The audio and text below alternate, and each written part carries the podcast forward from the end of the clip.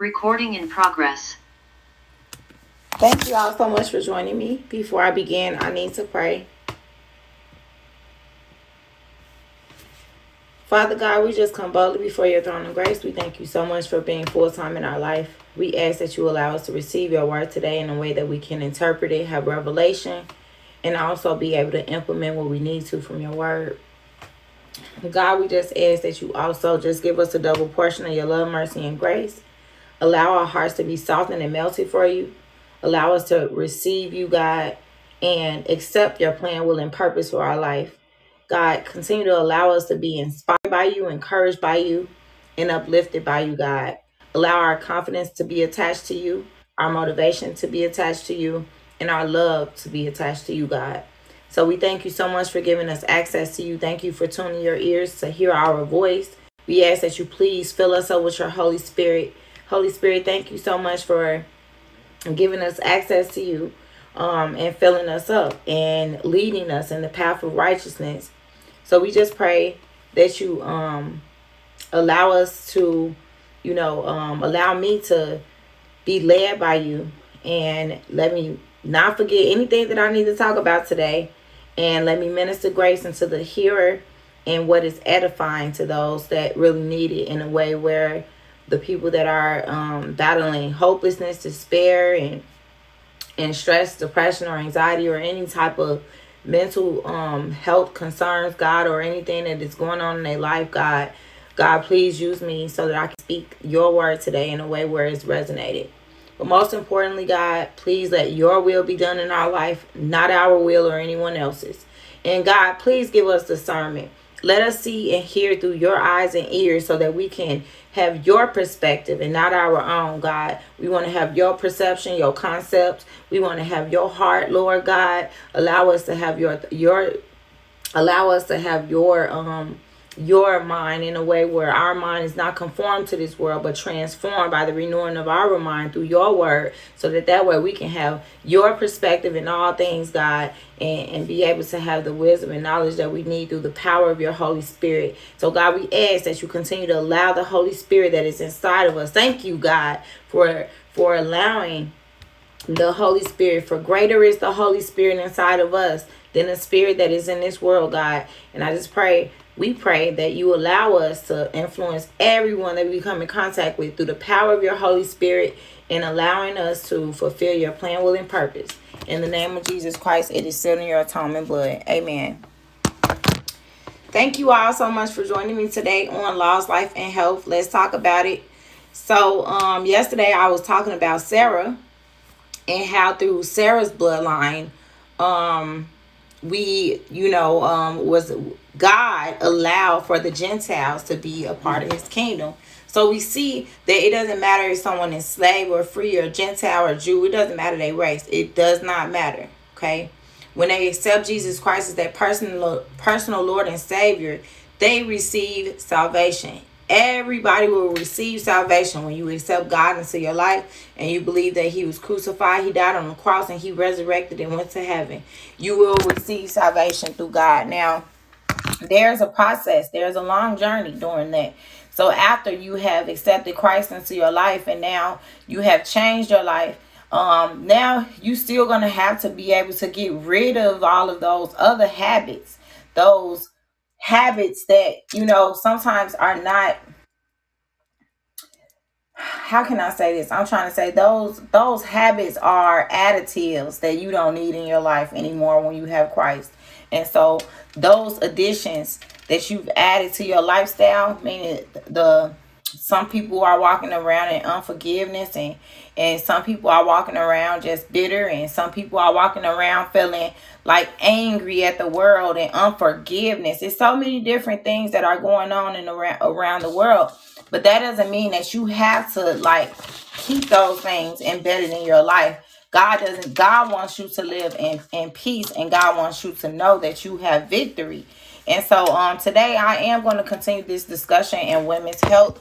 Um so I want you all to know that you don't if you are feeling bitter, if you are feeling angry, if you are feeling resentment, or if you just are in feeling unforgiveness or whatever you're experiencing, just know that you are not the only person in the world that have been through this. Just know that God wants you to know that he is with you. He will never leave you. He will never forsake you, no matter what. God goes ahead of you in whatever the day holds. God goes with you in whatever the day holds. God is actually your rear guard too. So he's right behind you at all at once. God, God is omnipresent. So let me explain what omnipresent is. So omnipresent just it means that God is everywhere all at once everywhere all at once. That's what omnipresence means. So you want to be able to understand that no matter what is going on, when Jesus bore our sins at the cross, he died at that cross. He died. And he didn't use his godly power to save himself on that cross because he wanted to take on those burdens of our sins, of our problems, of our of our pains and of our hurts and of all of those things. So he took them at the cross and he was able to get through that through the power of the Holy Spirit. Once he resurrected from the cross, he stayed here on earth and he ascended right with God. So we have you have to understand that everything happens for a reason. Everything that you have went through, God has bore it at the cross. And all it takes for you to activate your faith and believe and trust in God in order for you to have victory. That's it. That's all. That's all you have to do is activate your faith. God has given each and every one of us a measure of faith. And some people say, well, uh, if God giving you a measure of faith, how come your faith is stronger than my faith or this faith or that faith? So you have to understand that each person has been given a measure of faith. But what you do with that faith is a part of your free will again. You have to remember that everything that is attached to the flesh is attached to free will. You have choice. You have a decision. You have a choice to make. You have a choice to keep your faith in God and trust that he is trustworthy or some people they have inverted faith. So inverted faith is negative faith meaning that they no longer have positive faith and trust in god but now their faith has been inverted. It's negative meaning instead of them having trust in the lord now they have doubt and unbelief in their lives, every single day lives. They have doubt and unbelief. Oh no. Have you ever been around a person who every time you they say something or you say something, they're always like, "Oh no, they're not going to do that for you. That that can't happen. That's not going to work." Oh yeah, no, no, no. I know somebody. I know somebody. They didn't even help them. They're not going to help you either. Uh, no, no, no. You're not gonna be able to get that car because see, your credit score had to be this. Your your credit score had to be this amount.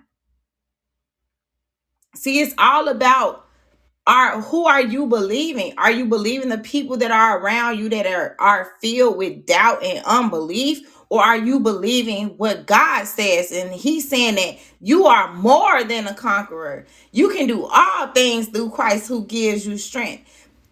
Right? So if you believe this and you understand this, then activate your faith in God. That means that okay, so I had somebody call me today. And so, well, I I had quite a few people. They all everybody always calling me. Okay. So somebody called me today and they were like, um, they I, they went to this place and so what they they was trying to get something.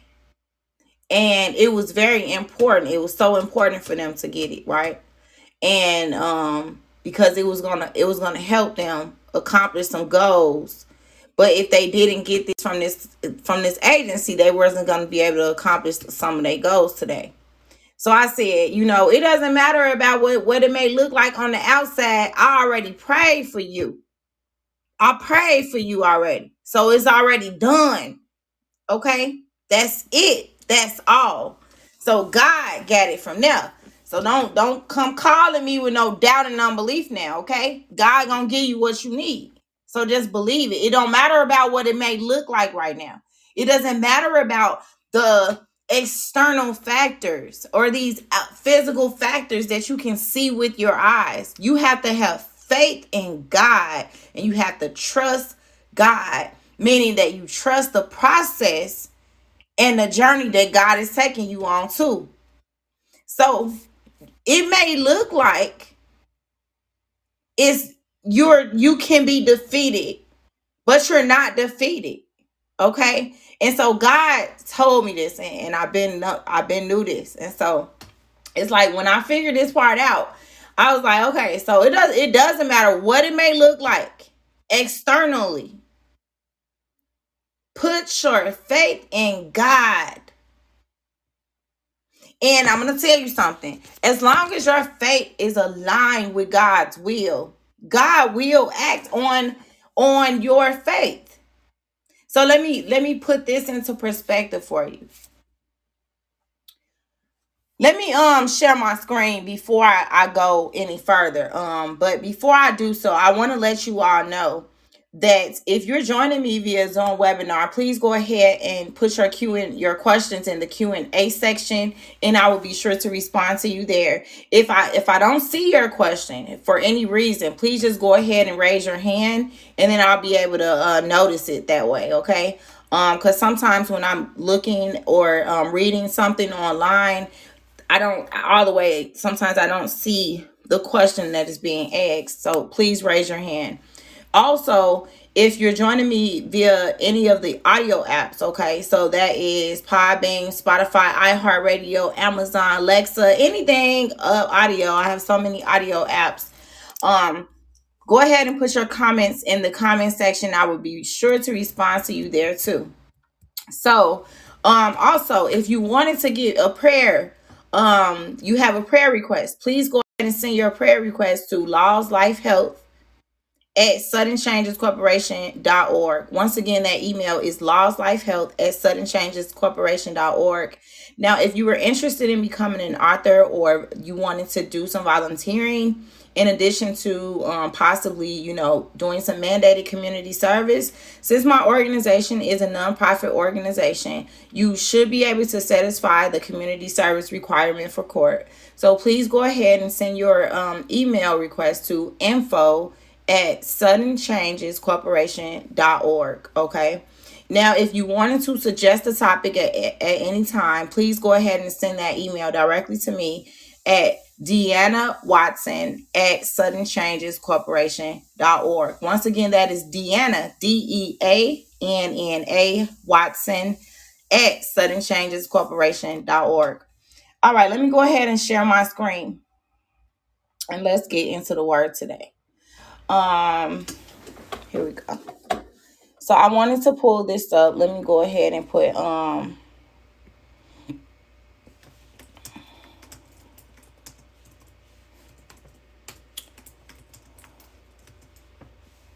Okay, here we go. That one. That one is not okay.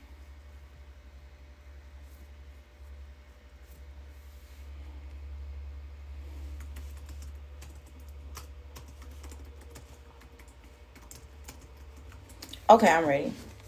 I just had to pull up these other scriptures here. So we're going to go to Romans chapter 12, verse 3. Okay. It says, For by the grace given me, I say to every one of you, do not think of yourself more highly than you ought, but rather think of yourself with sober judgment in accordance with the faith God has distributed to each of you. And so, what this means is that God has distributed each person a measure of faith. So, you have faith.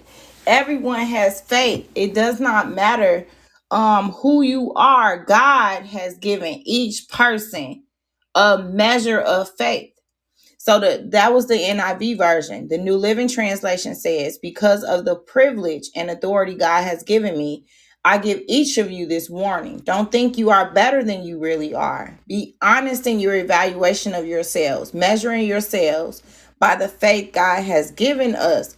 So what this means is like, okay, some people feel that they some people feel that they are well off in life, right? But it isn't because of their faith. It is because of some physical thing that they did, something that they did, you know, um, that was secular that allowed them to advance in life. See, your faith is really, really determined by the way you trust God. So your level of trust for God, it shows the amount of strength that you have towards the how trustworthy you deem God in your life. So your faith equates to the amount of trust that you have for God. So what this scripture is saying here is that don't think of yourself so high just because you may be you might have a very big house, but you may not have faith in God.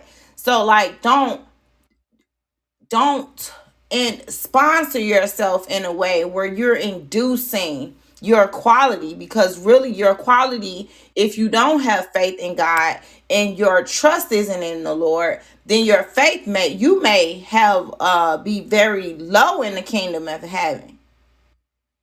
See the bible talks about the bible it's another scripture here. Let me go to this scripture too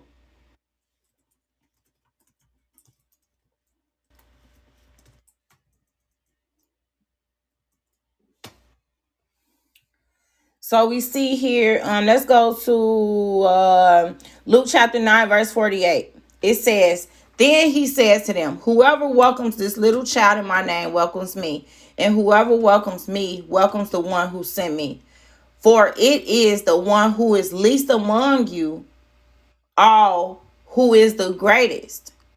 So some people feel that, you know, like um because you have this or you're powerful or you this because you have this type of job or because you have this business that you are considered like a great person like really really a great quality right? And you're so high on you put yourself so high on the pedestal when in actuality what god wants us to do is our relationship with him is determined by the amount of faith that we have. So your faith equates to the trust that you have for god so if if your trust is limited and you're you have inverted faith instead of faith in trusting the Lord, what happens is now you no longer have faith in God. You have inverted faith that is doubt and unbelief. So you're you're you're placing emphasis on the situation that you can physically see instead of placing your trust in God who you cannot see. So you you live every single day and you have the breath of life living in you.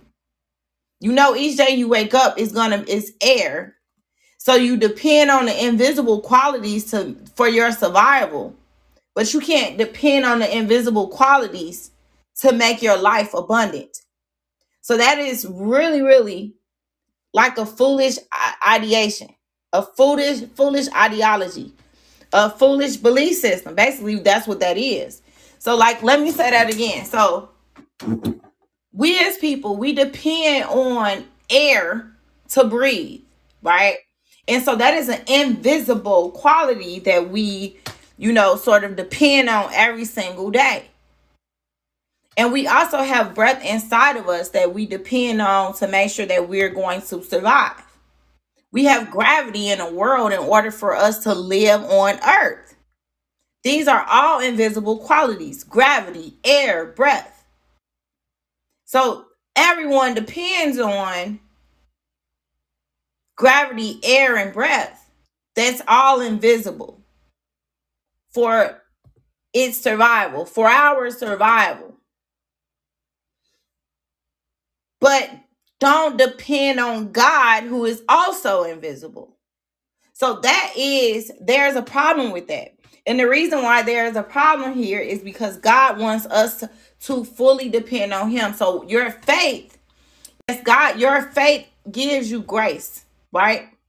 Your faith gives you grace with God, meaning that God has the endurance, the perseverance, the patience. He has the love, the unconditional love. I heard somebody say God has conditional love. See, God can never have conditional love when he died on the cross for our sins before we was even born. So understand that God is th- there is no actual word on earth that can really explain who God is. But when we do explain God, we can say God is omnipresent, meaning that he is everywhere all at once. God is omniscient. Um omni uh, how do you pronounce I think I'm saying it right. It's called omniscient. Omniscient, omniscient, or something like that, or omniscience. Okay, depending on how you want to pronounce it. So that means that God is all knowing. He knows everything and when we understand these type of things we can understand who god is. So god is saying look have faith. Because when when we put our trust in god we can have faith in god. So let's look at this scripture okay? This is uh james chapter 2 verse 14 it said what does it profit my brethren if someone says he has faith but does not have works?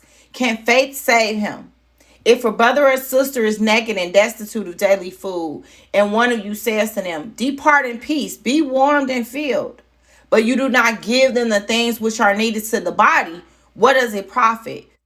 Thus, also faith by itself, if it does not have works, is dead. And so, what this means is it's saying, like, okay, so you see somebody, you see your brother or sister who is naked, don't have any food or anything, their home is outside and you like, oh, okay, well, well, just be good. I wish you well. Well, I hope the best for you, and you just walk off. Like, be good now, be easy. So, like, that's meaningless, right?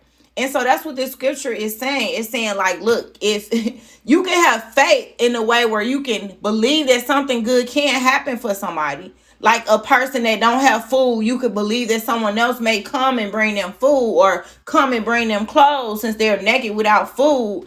But what does it mean if you're just sitting here waiting on God to do something you don't implement anything else? So, for instance, if you want a job, you go apply for a job. So, like recently, I just updated my resume to basically um really match like the AI systems that is like pulling resumes. So our resumes are pulled um, from databases that many co- organizations are now utilizing AI technology. And so these AI technologies is now triggering certain keywords in your resume in order for you to get a call. So since I've updated my resume, I've received about probably about 11 different calls in 2 days. Like from Friday into and today. So I my resume was submitted to one job Friday and then another one uh, now I have my interview set up for tomorrow. So it's like I'm getting so many interviews set up just in a matter from just in 2 days from Friday until Monday. So the reason why I'm explaining this is because so since I, it became since it since I, I became aware of the fact that AI is being utilized to um, trigger certain keywords in the resume for for your basically to see if you qualify for their positions.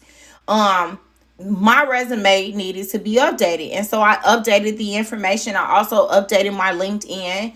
Um, I wanted to let everyone know that it's it's kind of important to have a LinkedIn. That's like the social media of professionals. Every person who is interested in getting a job or who has a job should have LinkedIn. So for many years, right?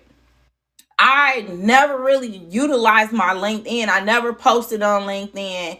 All I did was what accept requests, friend requests, and maybe send them out.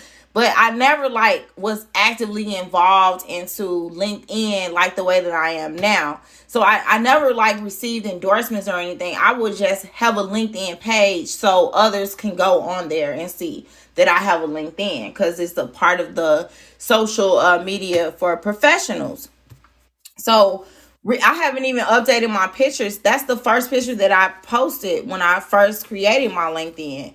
Um, that's on the profile, not the background um photo, but what I'm saying here is that it's important for us if these are the things you want a professional network, then you need to get LinkedIn. I heard another man, he talked about, I think his name is Sam. No, what is his name? Uh Cena something. I forgot his name. But he like he's like a multi-billionaire. Um John Cena. No, that's not his name. That that is not that man name. I'm trying to think of this man name. Um I, I cannot remember his name right now. But um he's a billionaire. So he says that whatever you do, you want to make sure you learn how to be the best at it. And I know that that's a, a secular belief, but he said if you want to learn how to be a better speaker, then go to Toastmasters. Toastmasters basically teach you how to speak. If you wanted to learn welding, you need to go get a, a welding um uh license, right? So anything that you want to learn, you need to go out here and learn it. We have to be willing to learn, okay? So God actually works a lot better with his children that are willing to listen than the ones who are not because it's important for us to listen and um it took a long time for me to just like really fully fully sit back and depend on god because it was like once once you're living life a certain way for so long meaning like I pay my bills. I I have an income. I'm paying my bills, my family bills, my uh all type of bills. Bills of houses I don't live in, phone bills that I don't use, uh light bills that I never use. You know, so like I was paying a lot of bills in a lot of different places, okay?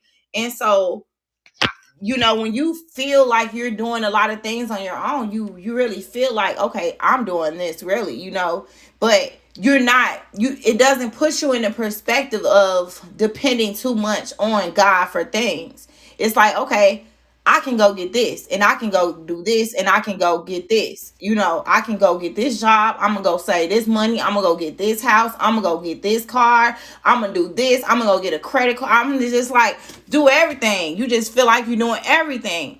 But God wants us to make him important because see, he paid the debt for us. See, if it wasn't for God, we would just be living on our desires. That's it. That's all. That's all life would bring. There is that, and it's it's physical. It's physical depth with just living on desires. So the flesh, depending on the flesh, leaning on the flesh, being led by the flesh, it equals death, because the flesh, meaning that your desires, your pleasures the good and evil that is in you is only going to want to fulfill its desires and pleasures. So that's all to life that it'll ever be. Fulfilling your desires and pleasures. That's it. It may be fulfilling the desires and pleasures of other people, depending on how good you are on the inside or how evil you are on the inside. That's all it is. So I'm gonna explain that one more time. So I, I want to make sure everybody re- reciprocated that. Okay. So the flesh, your body, right? When you are led by the flesh, you're led by your desires. You're led by your pleasures. We seen yesterday in the book of Genesis, right? How um how God clothed Eve and Adam and Eve. God clothed Adam and Eve with skin. And so when he did that, he they received garments of skin. What happened was they were still filled with good and evil. So depending on the depending on the level of goodness that you have on the inside of you, depending on the level of evil that you have on the inside of you, it will determine how good you are and how evil you are. And when it comes to satisfying your desires and fulfilling your pleasures, including fulfilling the desires and pleasures of others. So the amount of good and evil is determined how you choose to satisfy your desires. And so everyone has, when it comes to the flesh, the flesh is automatically doomed. The flesh is separation from God. The flesh, once once you are driven by your flesh, it's a complete separation from the Lord. Being driven by your desires is is going to eventually equate to death. Death that is also physical and spiritual. So what god is saying look he he paid the debt for the curse. Because see he created us. And he created us with free will. And we had the choice to be able to choose him we like we had a choice now to choose him.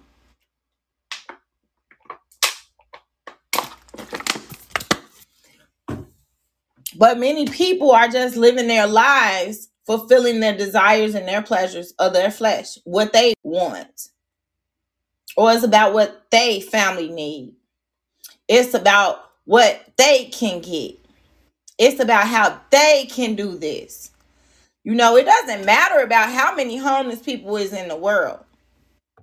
It doesn't matter about that. What really matters to them is, you know, how can they satisfy their desires and pleasures? So when you're navigated and driven by your desires and pleasures, you have separation from God. So his death on the cross atoned for our sins in a way that when you're driven by your desires and, and pleasures, he's giving you access to the Holy Spirit. He's giving you access to communicate with him. He's giving you access to receive salvation, including you have access to getting his grace. But see, the thing is, is that because of your free will that has been granted to you before you was even born is your free will is influenced by the good and evil inside of you. So everyone was born with good and evil. The thing about it is depending on what you choose if you choose the Holy Spirit, then you're going to be intrinsically good. You're going to be internally good. Because now the Holy Spirit is uh overriding the desire and the pleasures that are lurking within you. The a Holy Spirit is overriding those forces. Those forces that want to control you, which are your desires and your pleasures. The the the the what is it? The the itching of your desires and pleasures. The aching of those desires and pleasures want to be satisfied with fulfilling that addiction that you have. So your desires and pleasures are aching for your addiction to be fulfilled. So, like, instead of you tithing and offering and giving, your desires and pleasures are itching for you to spend reckless, for you to spend wastefully, wastefully spending all of your money. Instead of you investing or instead of you giving tithes and offerings, now you are just simply wastefully spending. The desires and pleasures are always itching for you to wastefully spend. Your desires and pleasures are always aching for you to satisfy the desires of maybe alcohol or marijuana and drugs.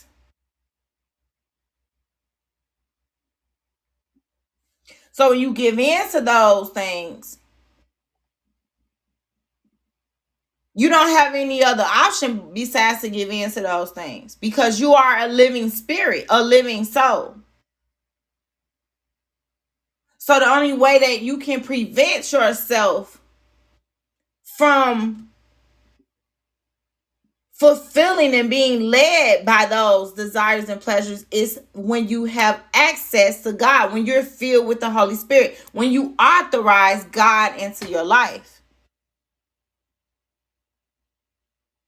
So marijuana, I was um I was looking at this program, this man, he said, so marijuana is a psychedelic, right? Which means that when you smoke marijuana, you are now entering a different realm. And so, since marijuana is a psychedelic, that means that that realm that you entering, guess what? You have unauthorized use into that realm. Meaning now that whatever happens in that realm won't be from God because see when you when you access any other realm outside of this outside of this one that God allows you to be in. Guess what? You have unauthorized use. So when you when you when you're talking to God and you're speaking to the Lord now you have authorization. Now you have authorization when you have access to the Holy Spirit. You can now rebuke demons. You can cast out devils. You can heal the sick when you have been gifted through the Holy Spirit, see, the Holy Spirit is the one who gives out the spiritual gifts. But if you are you like, do you give the Holy Spirit access to you?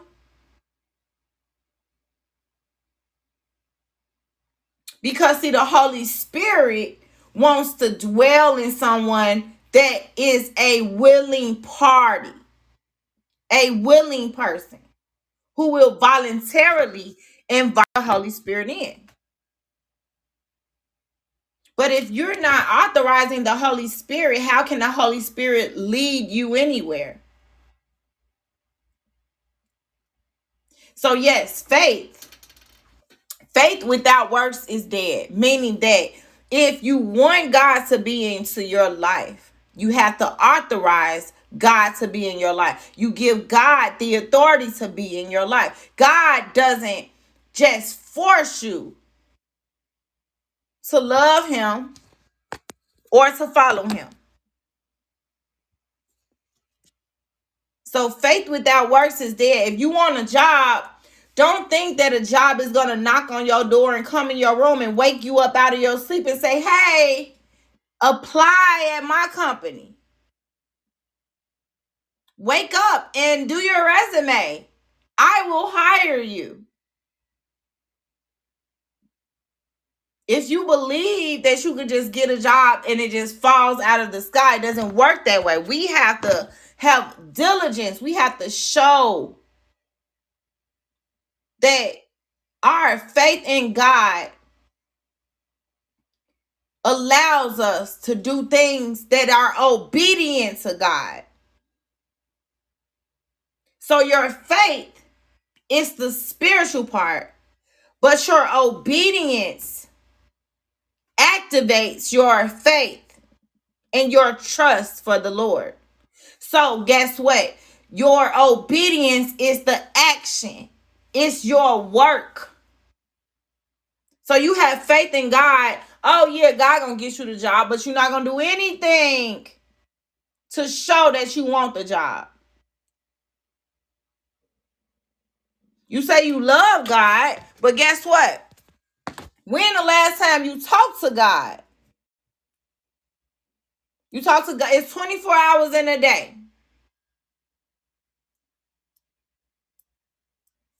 So if you having long conversations with your family and friends more than you talk to God, that means you love your family and friends more than you love God. You don't have to be a rocket scientist to figure this out. You don't have to even be a physicist. You don't have to be a nurse. You don't have to be a doctor. You don't have to be a lawyer.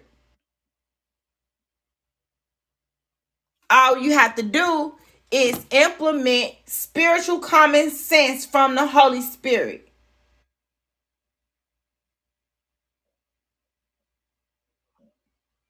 So if you're wondering why you're having problems like the way it is, how is your obedience in in God?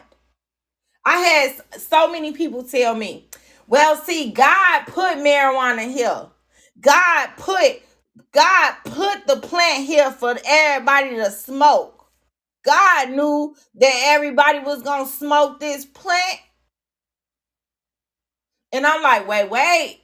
So you telling me that we know that the devil was kicked out of heaven because he wanted to overthrow God.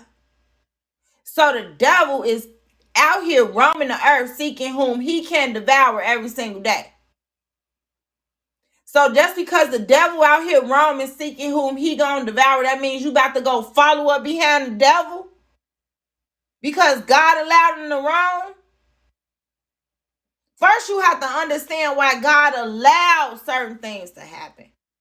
Have you ever asked yourself that? Have you ever asked, oh, maybe I should ask God, why did God, well, why is this going on? In order for you to know, you pose the eggs. I don't know who came up with the idea. Don't question God. No, you're not supposed to question why God did what he did in a way where you're challenging his authority. You don't challenge God. Do you interpret that? That's like your, your child coming up to you. Don't ever ask a question. Like, what? What is you talking about?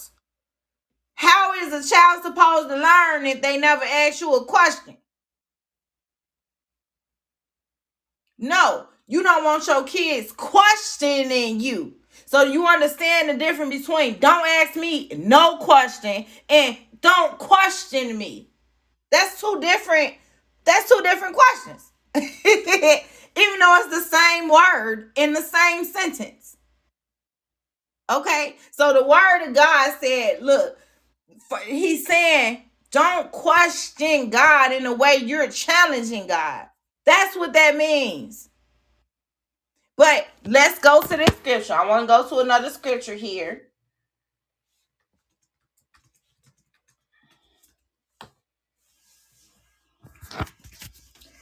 So we see here, let's go. Oops, I didn't click on the wrong thing. It's okay. My okay. So let's go to James chapter 4, verse 2 and 3. Let's look at verse 3. I'm going to look at the NIV version. Okay. It says, when you ask, you do not receive you ask with wrong motives, that you may spend what you get on your pleasures. So what this is talking about, let me look at verse 2 and read the whole thing here, right? It says, You desire but do not have, so you kill. You covet, but you cannot get what you want, so you quarrel and fight. You do not have because you do not ask God. So when you ask, you do not receive because you ask with wrong motives that you may spend what you get on your pleasures. So understand this. So now you, instead of you asking God for your own husband, you asking God to give you somebody else's husband. That's the wrong motive. Instead of you asking God, instead of you saying, God, you know, I, I really do want this job. And I really would like to get this job so that I can take care of my family. I could, you know, put food on the table and, you know, provide for my kids and do what I need to do. But instead, you want this job that is gonna have you stripping. and you asking God, oh God, please give me this stripping job. I want this stripping job. What makes you think that God is to give you a stripper job? That is a wrong motive. It is not aligned with his will.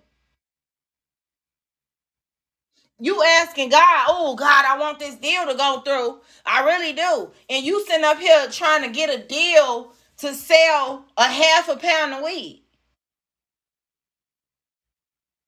Having all these other people in the uh, unauthorized use in spiritual realms.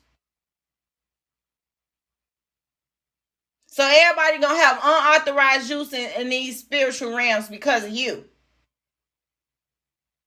And you asking God, oh, I just hope you get get this. How do that work? It how explain spiritual common sense? That does not work. Period. Not at all. So now if you're asking God, okay, God, you know, please, please send my husband. Let my husband find me wherever he is in this world, God. Let my husband find me, Lord. But let me be prepared for him. I don't want to be putting this burden of the things that I went through into my marriage with my husband that you're sending me, God. Make sure I'm ready to be a helpmate to my husband. Make sure I'm ready to, you know, give more than he give me. Don't send my husband to me until I'm ready for him, God. In the name of Jesus Christ. So, what you think? Is that in the line with God's will or what? So you have to make sure that when you praying, you're not outside of the scope of what God will allow. You're not praying for nobody else's spouse.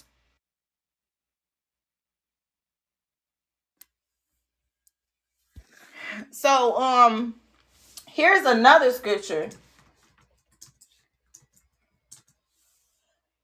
Here we go. Um let's go to Matthew chapter 7 and 7. It says, Ask and it will be given to you. Seek and you will find. Knock and the door will be open to you. That's the NIV version. The New Living Translation says, Keep on asking and you will receive what you ask for. Keep on seeking and you will find. Keep on knocking and the door will be open to you. The King James Bible says, Ask and it shall be given you. Seek and ye shall find. Knock and it shall be open unto you. It shall be open unto you. Amen. So what this is saying here is guess what? Ask God what you need to ask him. It's the same way when parents, first of all, did you know that everything in the Bible, that's why it says to honor thy mother and father. Because that is a preparation that actually is allowing you to prepare for your relationship for God. So some things your parents won't do. There are some things God won't do. But the way you act with your parents is probably going to be the similar way that you treat God. It's probably going to have a similar impact on your relationship with God. Because your parents is the first source. So if you don't have your parents and you feel abandoned, like you do, how do you incorporate God? Are you seeking him? Are you trying to find him? Because those people have a real like testimony in their life. See, when God creates, when when God allows certain things to take place in your life, um, that allows God's glory to be fulfilled in a way where God is creating you to have a testimony in your experience. So some people are going through experiences that is going to create testimonies from them. How did you overcome? You overcame this, you overcome that. So your story can't be compared to some people cuz they they will never be able to give you advice. They've never experienced what you've experienced. So understand that your story of your experience in your life is creating a testimony to come out of that. So so just know that God loves you. Right? And so when whatever anyone is going through, we have to ask God because we're we're not questioning God in a way where we're challenging him. Let's look at that. Let's look at this scripture.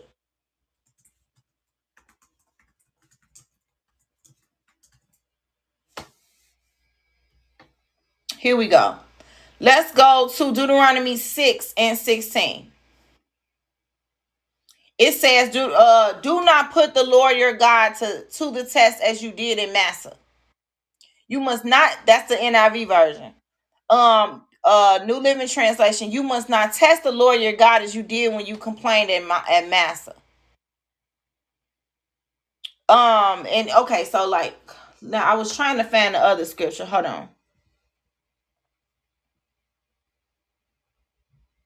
It's still the same. It's still the same though. Uh Jesus said unto him, It is written again, Thou shalt not tempt the Lord thy God. So it's all about when you questioning God, are you challenging God? Are you challenging God with your questioning? Are you, you know, like, oh, so so God just let this happen like that? God just let innocent children die. God just did that God just let this happen. God just let people die. See, I, I had a problem with that because when I have a problem, see, I always go to the source. See, that's how I always been. Like, I never like talk about people behind their back. I always come up to you like, what's what's good? What's going on? You got something to say? How you want to handle this? So I, I can't go about what I hear or what somebody's saying. I go to that person, like, what's up? What's going on? Talk to me. So like it's it's always about approaching the person. That's how that's how it was always in my life, like in my secular life. Like, okay, I need you you got something to say. Well, we we could talk about this. We don't talk about this face to face though. I'm on. We don't need to talk over the phone. Let's. I want you to say what you feel in my face. I'm about to pull up. So that's how I talk. That's how I used to talk. And so, like when I had things going in my life where my friends was passing away and I was going through all of this stuff, like I felt like God. I'm like God. Why? Tell me why you let them die? Talk to me. So I was talking to God for years about this. For years. But I still pray to God. I still believe in God. It was just like now instead of me doing the things that God want me to do, now I'm just I'm drinking, I'm living my life. I'm not even praying to God like that. That's how I was. And then sometimes I would go in the room and I would just drink and I'd be like, God, talk to me. I've been trying to talk to you all year. But I, I didn't hear you. I couldn't hear your answer. Why did you let them die? So when like when I don't know if a lot of people don't understand what it feels like to lose people that is so so close and dear to your heart. It's like ah, like let me give you an example. So when my when my grandmother passed away, everybody was in the hospital, and I talked to my grandmother so much that I was like, well, wait, wait. When we was leaving, like I was still in the hospital. And I tell Auntie, I say, well, well, we gotta call grandma. And she say, baby, look, grandma is gone. And I, and I, I hadn't like, I guess it just didn't sink in my mind yet because it was like, with me communicating with her so much, I talk to her about at least 15 times a day. My grandmother was my best friend. I tell her, just tell her everything. Even when I argue with my ex-husband, I be like, ah, grandma, this man, I told him to get another tire. We on the expressway stuck because of him. I'm tired of this. He doesn't listen to me when I try to explain certain stuff. And she be like, baby, just calm down. It's okay. It's okay. Let me pray for you. I'm pray for you. She always praying. But I tell her everything. And so it was so hard and it was so difficult to deal with that. It's like, okay, well, wait a minute. Y'all, everybody's about to go back home and live their life. When now, who am I about to call?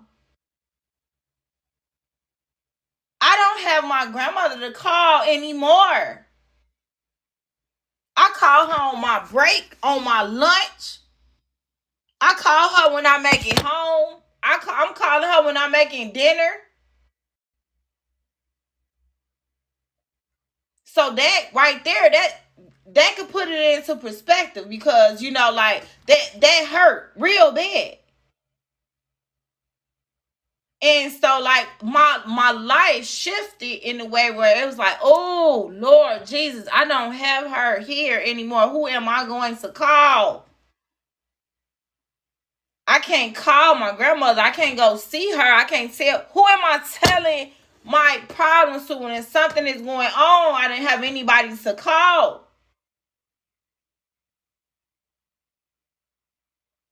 And so what I'm saying is this God, God answered my prayers. He said, see, it doesn't matter what you may think that it is. I'm like, I went back to the book of Job, and it's Job. Job lost everything. And God said, look, see, your your losses, your pains and your hurts, right? From people that has passed away, guess what? What is your response to them? See, because they are no longer here. And now your response is waiting to be seen. So, what is your response to the pain that you're feeling? What is your response to them no longer being here? And I, I promise I knew I heard God clear. Like he was yelling at me saying it. And I I was inebriated. I would have been drinking. And it was like, ah, my response. Because we see the response of Job. Job prayed to God for his friends. He praised, he fell down, he shaved his head, fell down and praised God. He lost everything. So it's like God say, so what is your response to me? What is my response to God? So that was hard. I was like, ah, oh God. So all of this happened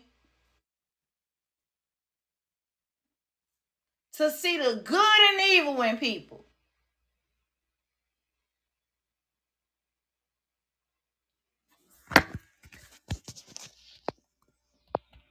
So I still believe in God.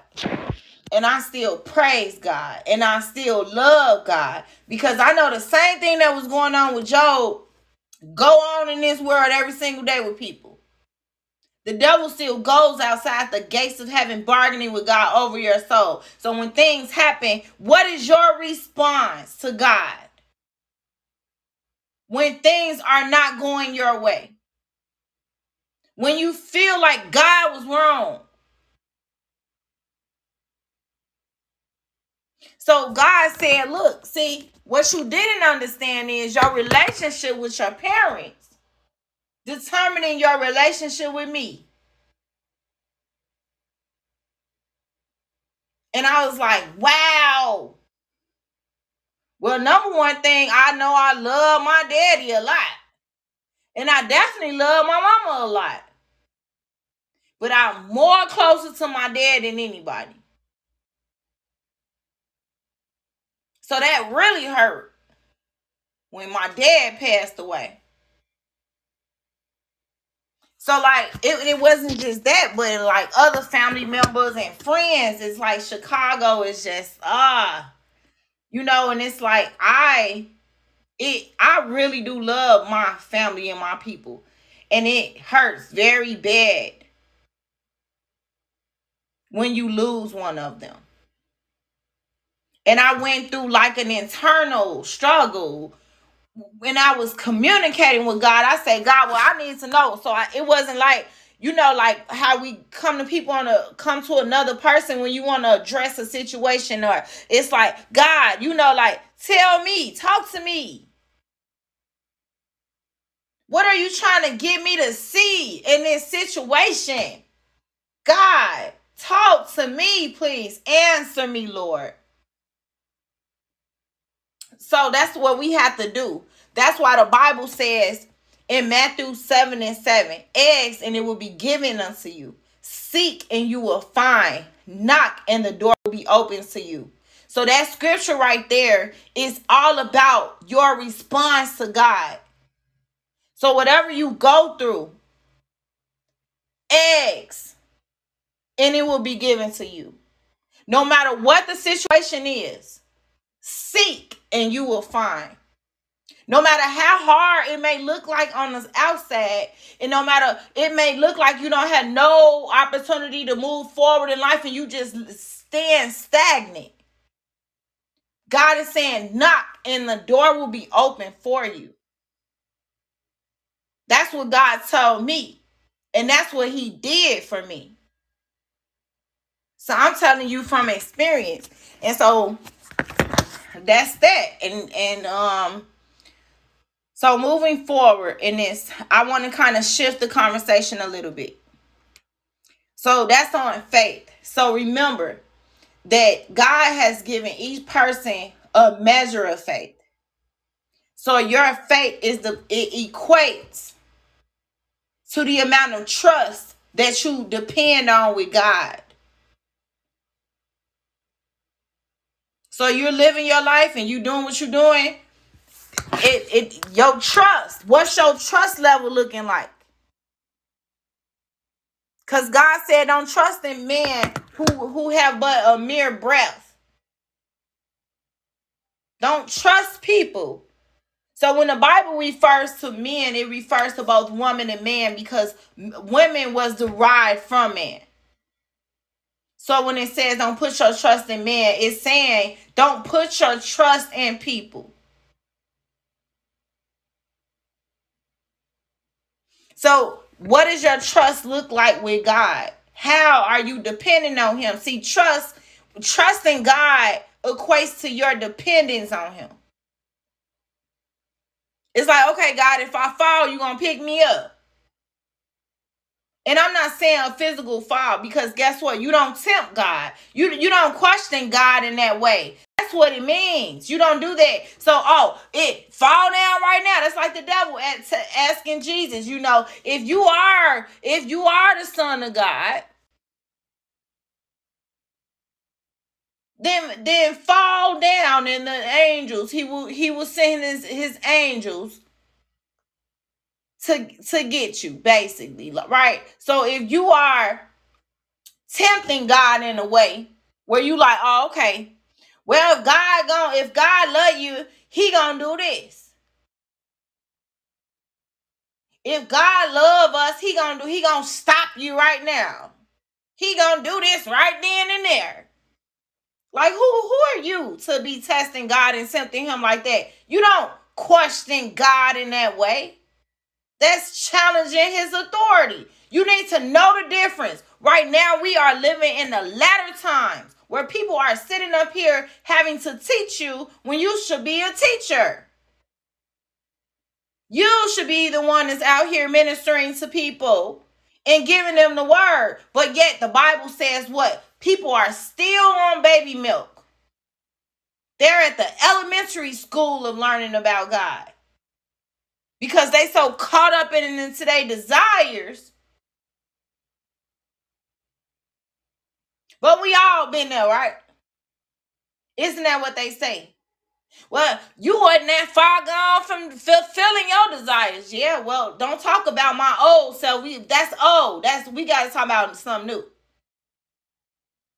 That's in the past, okay? That was that was long time ago. We talking about now. So that's the thing. No, no person that believe in God is without fault. We have failed at some point in time and we will continue to make mistakes. And guess what? It doesn't it matter what matters is it's what you do when you make the mistake. It's what you do when you're making that decision. How easy is it for you to get angry with somebody than for you to get on your knees and pray for them? So your choice and my choice is different. Don't compare your choices to mine. Our choices don't look nothing alike. My choices in life is not your choices. So when, when we're all going through something, for instance, some some people they settle for men because of their money. Some women would never do that. Ever.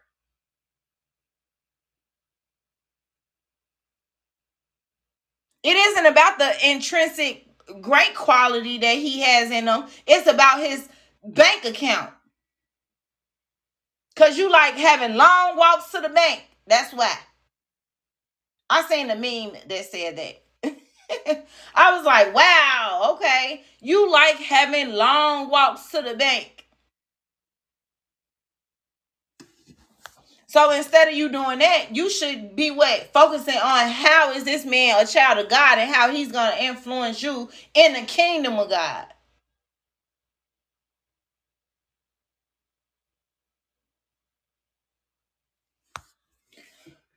So let's look at let's let's go and look at um Sarah. Let's continue. Let's sort of shift back on to Sarah. So the name Sarah is Strong's number 8283 and it means Abraham's wife. So Sarah is the mother to all of God's children that have faith in the Lord and do good. We see this from um yesterday when I talked about First Peter 3 and 6 and Genesis 17 and 6. So I want to now shift a little more deeper into understanding who Sarah was, okay? Now, Sarah had faith similar to Abraham. But God did not accuse Abraham of laughing like he did Sarah. It was as if Sarah was laughing at God and Abraham was laughing with God. So let's look at this. Let's look at this scripture. I want to show you all this really quick. So we're gonna go to Genesis 17 and 17 through 19 and Genesis 18, verses 12 through 15. Now we have to look at the story now, right? Okay. So in Genesis 17, 17 through 19. Go down to 17 through 19 here. All right. This is the covenant of the circumcision that God made with Abraham. All right. And so when you look at verse 17, actually, I want to go into verse 15. And then we're going to look at verse 19 after that. Verse 7. We're going to look at verse 15 through 19. Because it's kind of like overlapping. You have to understand the story. I don't like just reading the verse out of the Bible. I like looking at multiple verses so you can understand the concept of what we're reading. That's the way you're supposed to read. Okay. We don't just pick one sentence out of the Bible. We need to look at the collective story that the the scripture is telling us. That's the proper way to read it. So in verse 15, it said, God also said to Abraham, As for Sarai, your wife, you are no longer to call her Sarai. Her name will be Sarah. I will bless her and will surely give you a son by her. I will bless her so that she will be the mother of nations. Kings of peoples will come from her. So we see that the um the word nations, um, the word nations meant foreign nation. It meant foreign nation Hebrew. I'm sorry, foreign nation Gentile, right? Now, looking at verse 17, it says, Abraham fell face down. He laughed and said to himself, Will a son be born to a man a hundred years old? Will Sarah bear a child at the age of 90? And Abraham said to God, If only Ishmael might live under your blessing. So now this is Abraham responds to God. So we see at the first in verse 15 through 16, God is saying to Abraham, Look, you're gonna call your wife Sarah, not Sarah anymore, and I'm gonna bless her with a son. And she's gonna be the mother of many nations. Uh for well, we see nations in in um Hebrew, it means um foreign nation, Gentile, right? Um, when we look in verse 17 through 19, we see Abraham, he fell face down and laughed to himself. He was basically like laughing with God, like, am I gonna have a son at a hundred years old? Like he was kind of like laughing in a way it sounded and seemed as if he were in awe about this. At a hundred years old, ha ha ha ha. I'm gonna have a son and then my wife at 90, she's gonna have a baby. She's gonna have a child. Ha ha ha. So like he's laughing in a way where he's in awe. Like he's laughing in a way that like he's ecstatic about this. Like, God, I am going to have a child at 100 years old. This is how he's laughing with God in a way like he is he's happy. This is a happy laugh. This isn't a, a laugh that he's challenging God. Okay. I just want to point that out. Remember what I'm saying here. Okay. Because it correlates to something that Sarah did. So now we're gonna look at we're gonna look at Sarah. Okay, we're gonna look at Genesis 18 verses 12 through 15. So we go down to Genesis 18, verse 12 to 15. So now it says, now, Sarah, actually, I'm looking at verse 10. Okay. So then one of them said, I will surely return to you about this time next year, and Sarah, your wife, will have a son. Now, Sarah was listening at the entrance to the tent, which was behind him. This is Abraham. So, Abraham and Sarah were already very old, and Sarah was past the age of childbearing. So, Sarah laughed to herself as she thought, after I am worn out and my Lord is old, old, will I now have this pleasure? Then the Lord said to Abraham, Why did Sarah laugh and say, Will I really have a child now that I am old? Is anything too hard for the Lord? I will return to you at the appointed time next year, and Sarah will have a son. Sarah was afraid so she lied and said, I did not laugh. But he said, Yes, you did laugh. So let me let me try to demystify. Let me break this down. Okay. Sarah, when she was laughing, it wasn't that happy laugh like Abraham did that we see in verse 17. See, Abraham fell down and started laughing. Like at a hundred years old, like, like, can you imagine somebody saying you've been promoted and you're gonna make a half a million dollars a year? And it's like, I just got promoted for half a million dollars. Like, can you imagine somebody saying that? So that's the way that Abraham was laughing. He was laughing in a way like he was in all of this. Like I'm so excited, excited. At a hundred years old, he about to have a baby. But but Sarah, on the other hand, she's like, after I am worn out and my Lord is old, will I now have this pleasure?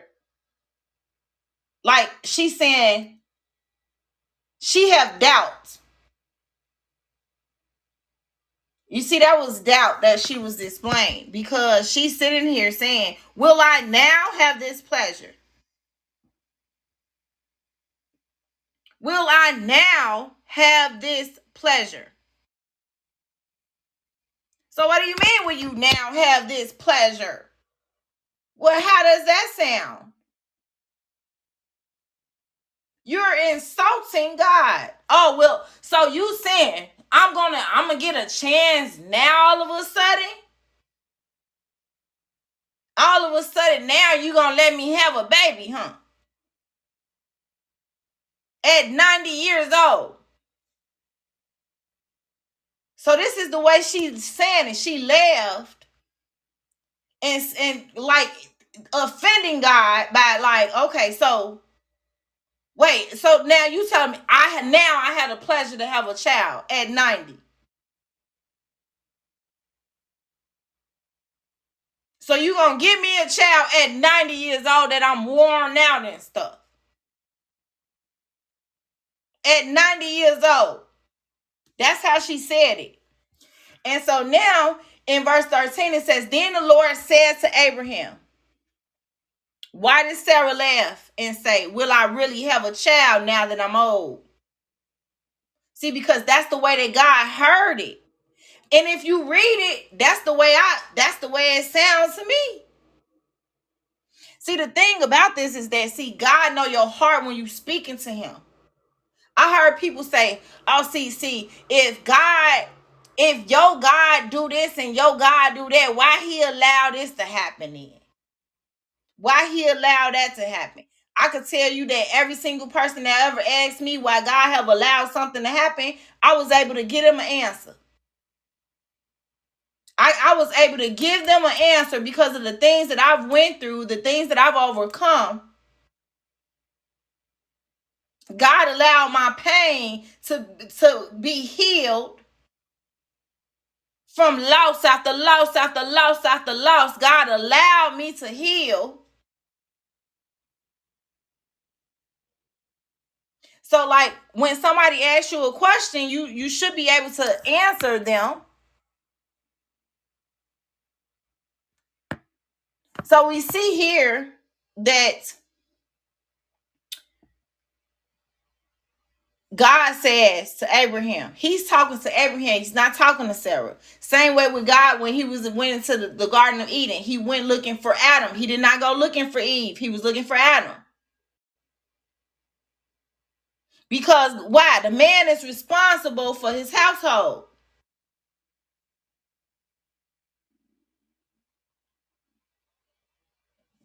For instance, I always, always, I never ever interfere with my kids' father ever doing anything for the kids. Because for one, you have to understand that you are the head of the house. So it was like even even when I was divorced, my ex-husband was still like controlling my household. I'm sitting up here asking permission to do stuff. Like, is it okay if, like, well, what what's going on with me? I didn't been so dependent on this man for so long. You know what? I, why am I even calling you? asking, is it okay to do this and okay to do that? I need to look, look, look. See, I it's time for me to move on. I'm sitting up here depending on this man. He out in a whole nother relationship. I'm like, yeah, well, I think that I should do this and I, I should get this bedroom size. What do you think about that? And what do you think about this color? And what do you think? Like asking him all type of stuff uh, constantly, nonstop. So it's like, you know, you have that situation, it, it, it wasn't it wasn't meant to to take place because we were doing something and we didn't ask God's permission.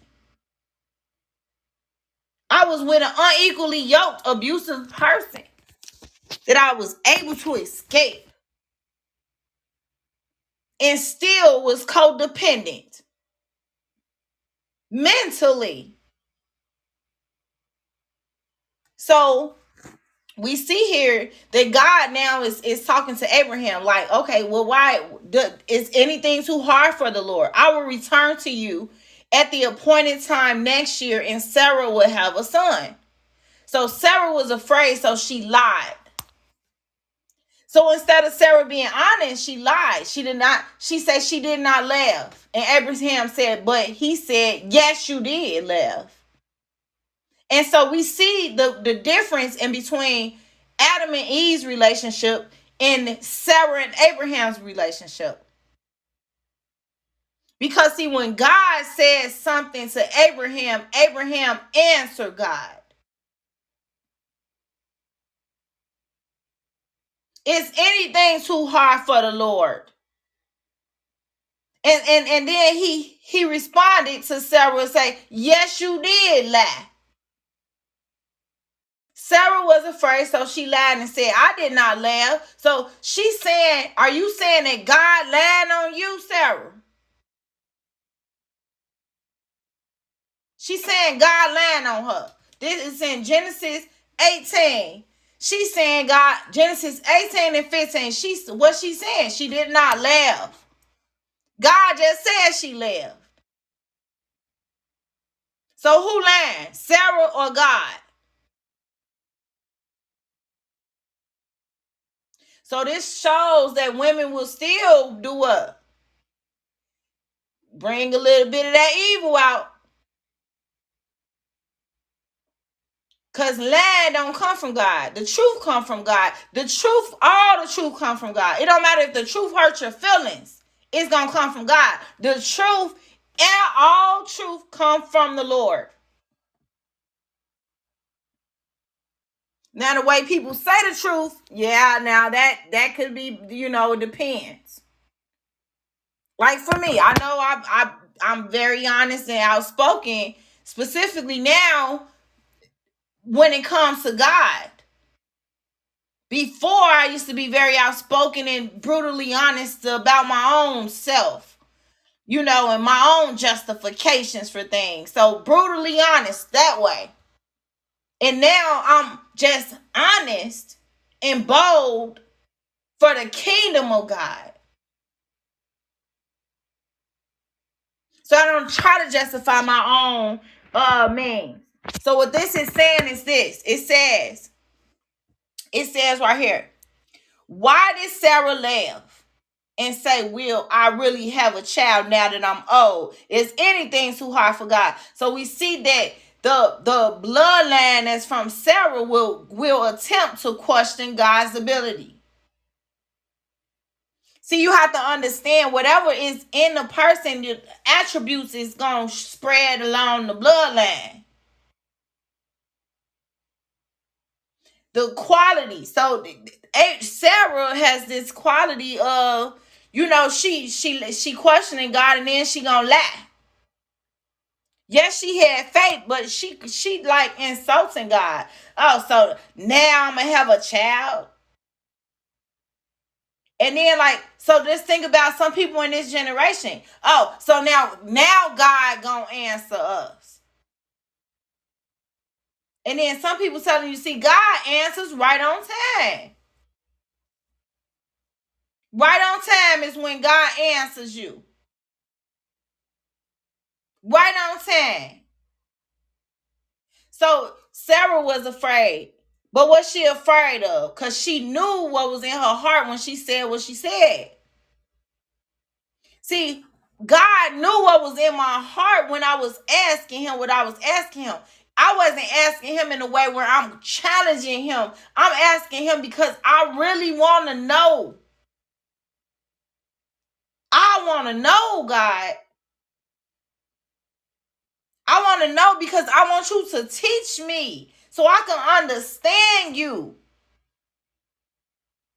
I desire more of you. I want to know more of you. I want to know more about you. So your desires and your will, it needs to be that like Abraham's. He fell to the ground like, oh my Lord, yes, I'm about to have a baby at a hundred. Somebody put a praise on it. I'm sure that if, if it's some music back then, he would have been praising worshiping. That was his praise and worship. He wasn't laughing at, at God. He was happy and laughing with God. He was ecstatic about this situation. But Sarah, on the other hand, she's sitting up here challenging God and gonna lie on God.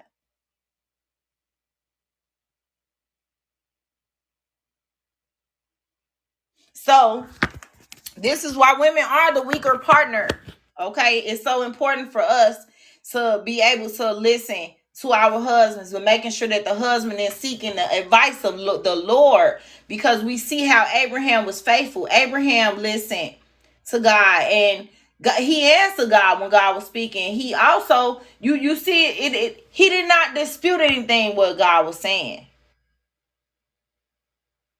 He wasn't like Adam that blamed his wife while she blaming the serpent and God gave her the y'all God gave dominion to the man over every living over everything to dominate multiply the earth and she sitting here blaming it on the serpent who is less than her who was created beneath her she blaming the, the creation that's beneath her And now Adam blaming the creation that's beneath him, the woman.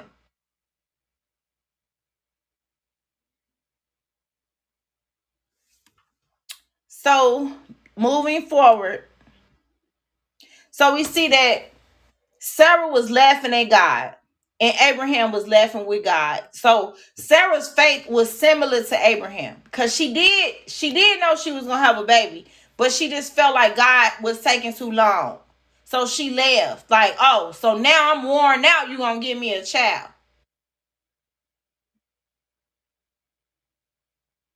So she was quite that's that's what you call questioning God.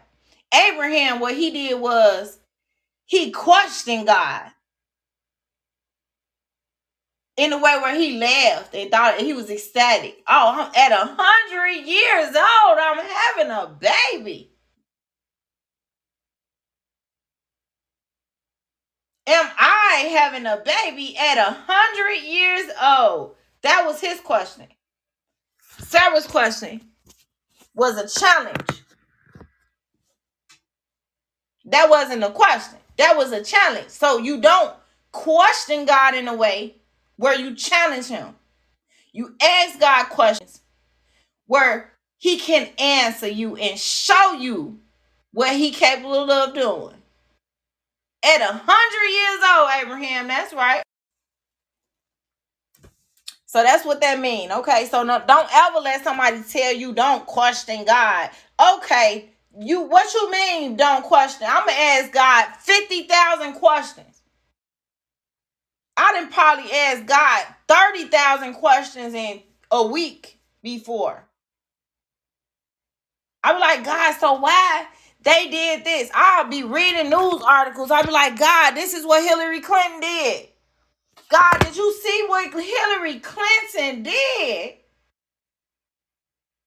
God, this is so unethical. Why are they allowed to continue doing this to people, Lord God? I would I pray about everything. I would tell God on you really, really quick. I'm like, God, you know, and, and then when I'm talking to God, I got to think about myself. So, like, what if that was me in that situation and I was the person who was doing it? So, I have to make sure that I'm humble and I have humility because if you're going to go to God's throne, you better make sure if you was up there being positioned or the person you talking about, you better make sure you're including yourself if it was you. So that's why I said when there is civil injustice, you take it to God. He gonna handle it right away. So that's what I mean. Um, you know, but when it's certain things, you don't just go to God. Be, oh God, you know this was so wrong. God, repay my enemies. No, no, no, no.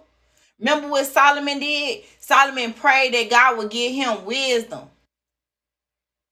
He didn't even pray to conquer his enemies. So that right there, that act reminds me of being humble and having humility. So when I pray for my enemies, I pray that they do well and I pray that God will soften their heart so that they will submit their will to God. Whoever is willing to submit their will to you, God, soften their heart and melt their heart for you. Let them understand who you are. Let them interpret your word. Let them change their life. All those that are evil and wicked. Because those are your children that are lost but are destined for your holy nation. So the people that are evil and wicked, God, allow them to, you know, choose you in their situations. Let your glory be be shown through them, God. Let them turn their life around. But let me prevail and triumph over my enemies, over all those that are evil and wicked in my life, whether directly or indirectly in my life or my children's life, my mom, my sister, my niece, my granddaughter, my my cousins, my family, my friends. So it's really just about the prayer and how you pray to God. So let me um make a few more points. And then um actually, you know what? I think I'm gonna stop there and then I'll pick this up tomorrow. So what I want to do now is I want to shift the conversation again because I have been talking about the um the right type of tissue to use, right? Um I believe the last tissue that I was talking on was the it wasn't public goods. I think it was Seedling by Grove. That's where we left off.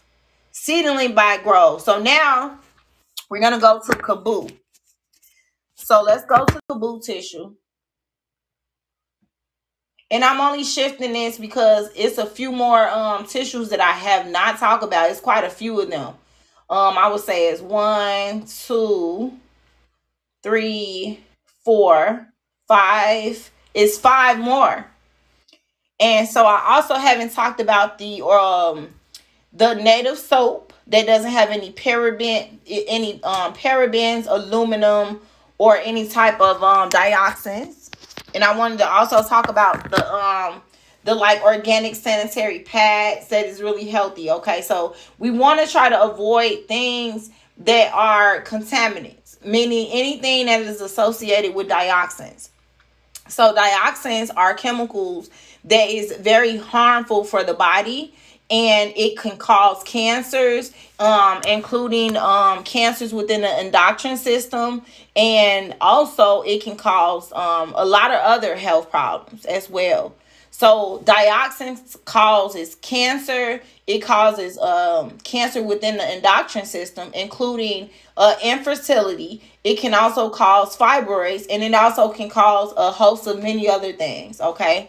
Um, it causes many different illnesses and it put the lives of people at risk when they are using certain toiletries that consist of um, these chemical based products. Um, and so many of these products have a lot of chemicals, and these chemicals are associated with um, creating so many harms within the body. So let's look here. So we have Kaboo. Um, so Kaboo is basically it is uh bamboo and sugar cane. It uses ECF, which is a non-GMO certified. Um, that's GMO, which is genetically modified organisms, and the BPA and fragrance free. It is also plastic free, and it is also available on Thrive Market. So I wanted to pull up uh Thrive Markets, and also we can shop at Kaboo at Walmart. Okay. So let's look at the price of Kaboo. Uh, this is okay. So wanted to go back. I don't know why is it doing that. I don't want it to go back. Okay, so we're just gonna look at the price of Kaboo, um, toilet paper and paper and plastic. So they have the Kaboo bamboo bath tissue, which is four double rolls, packs of three. So let's look at this. It says it is $33. $33.07. So you get four double rolls. Pack of three. Okay, so how many is that? trying to look here. So four double rolls, pack of three. I am thinking that this is going to have four double rolls. So you have four double rolls. So it doesn't have any other information here though. So you have trying to read the information here. Let me look at the at the bottom here. That's all it have. Whoa. Doesn't even um explain anything else. So let's look at I want to look at KABOO. Let's see. Hold on.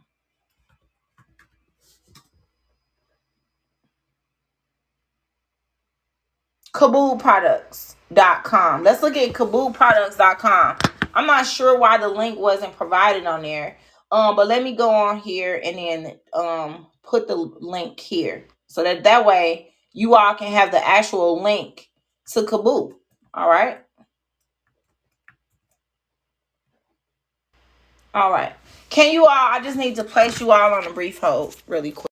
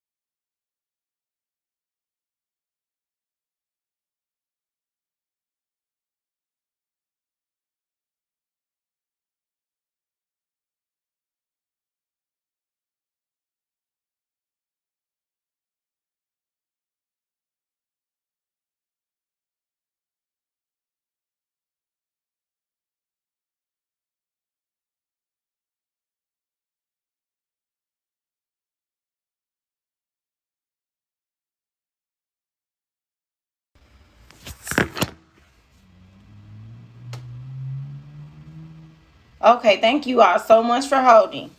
All right. So let's look at KABOO.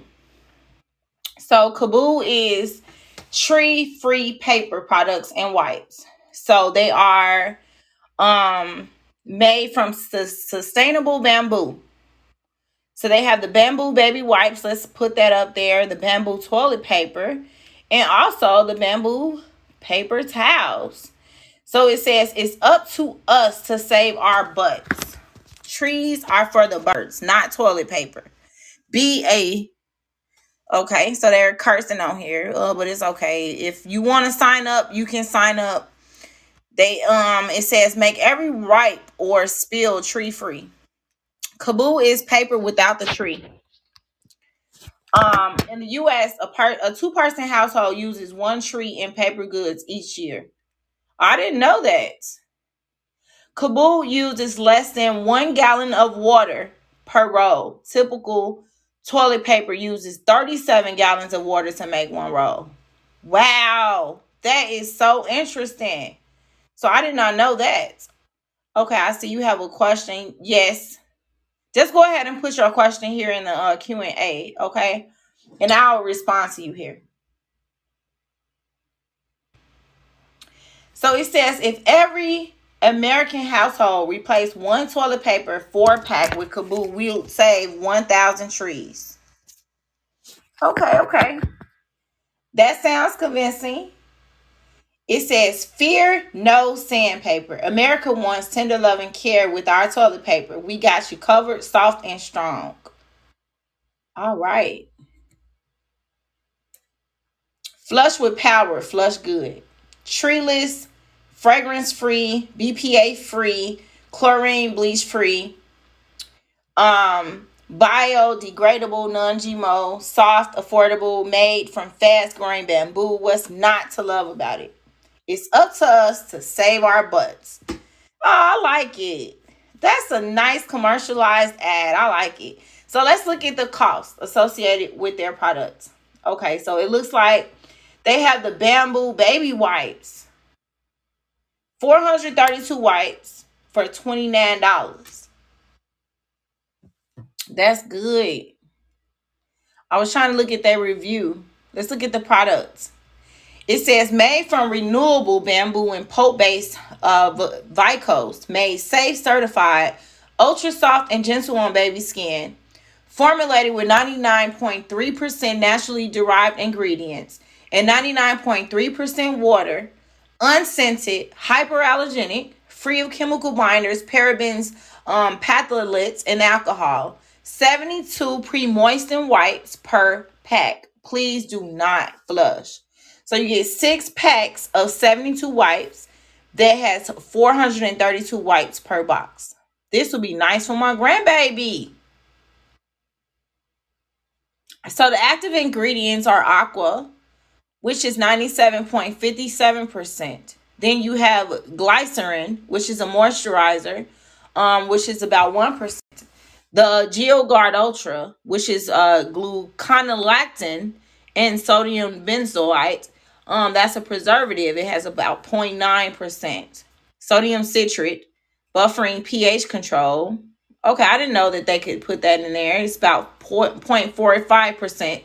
Um, citric acid, um, 0.07. Aloe barbadensis, leaf juice, skin conditioning. And um, tocopherol, which is a vitamin E for nourishing.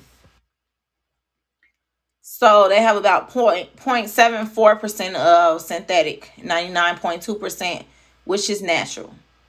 So um, peel top to access wipes, close top to retain moisture, store at room temperature, and please do not flush.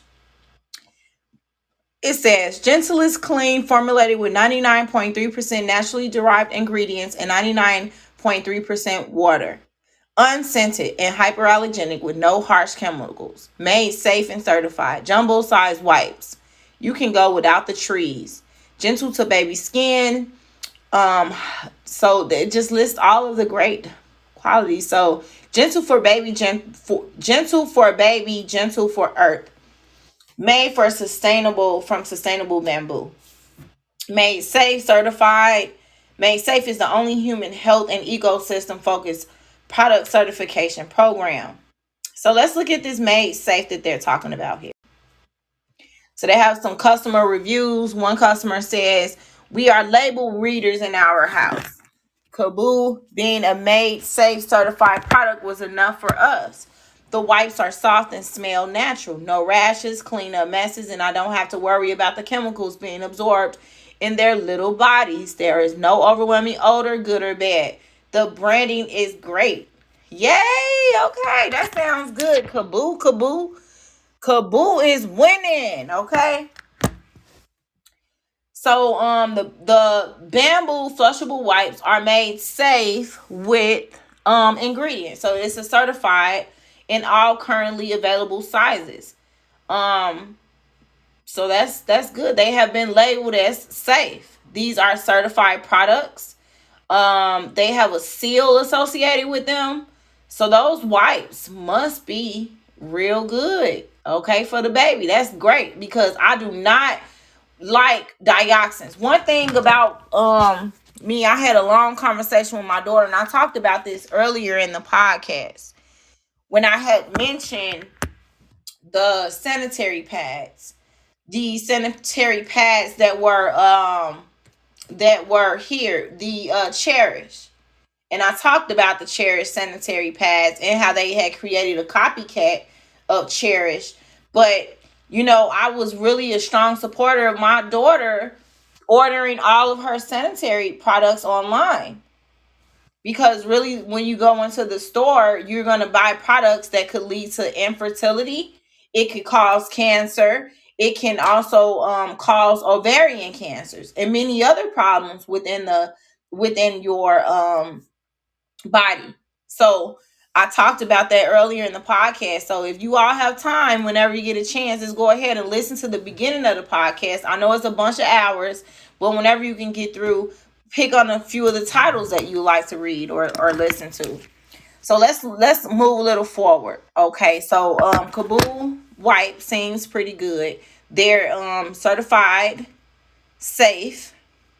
So let's look at the tree-free uh, bamboo toilet paper. So you get 24 rolls of, of toilet paper, 24 rolls for $34.99. If you subscribe and save, you'll um, get 15% off. But the one-time purchase is still going to just be the uh, 24 rolls for $34.99. So let's look at, let's see, it's, oh, okay. So this is, uh, you don't need trees for great toilet paper. This two-ply tree-free bamboo toilet paper is kind to the body, loved by septic systems, and deeply better for the earth. Absorbent emboss helps keep things tidy with no linty bits, made from soft and sustainable bamboo, not trees, free of chlorine, bleaching, and chemicals to 24 long lasting rolls in each box, 400 sheets per roll. All right, let's let's look at this, okay? Let's calculate now. Let me do some calculations. Them calculations. Okay, so let's see how much our how much would a person be saving if they were to purchase this bamboo. So you get 24 regular rows. So let's see how many rows. Um so 24 rows. Let's calculate. Need the calculator. 24 rows times 400 sheets. That's going to come to um 400 sheets per row. And that equals, that actually equals 9,600 sheets total. And so the price for that is $34.99. So we're going to say 24. We're going to say um Thirty-four ninety-nine. So that's about a dollar and 40 46 cents per row. A dollar and 46 cent per row. So that is thirty-four ninety-nine. All right, there you have it. So um that's the price. So let's look at let's look at the uh paper towel. So you get eight rolls of paper towels for $34.99. I think that that's kind of expensive. But let's see how many sheets. Oh, that's actually great. You get eight, you get 600 sheets per paper roll. So that's really good. So it looks like Kaboo is sustainable, you all. Um, I will be posting the update of the price, and hopefully tomorrow I'll be able to talk about the next toilet paper, which will be Pure Planet Club. All right. All right, let me go ahead and pray, everybody. So, Father God, we come boldly before your throne of grace. We thank you so much for just allowing us to receive your word. And we ask that you just please, God, allow us to fulfill your plan, will, and purpose. Let your word resonate in our heart. Let us reciprocate your word by being doers of your word and not just hearers, God. But most importantly, please allow your will to be done, not ours, but yours. In the name of Jesus Christ, it is sealed in your atonement blood. Amen. All right, now, thank you all so much for joining me. I will see you all tomorrow. Um, remember to be blessed and to influence the greatness in other people once again, if you need a prayer request, go ahead and send that to Laws Life Health at suddenchangescorporation.org. Thank you all so much for joining me tonight. I'll see you all tomorrow. Have a good night.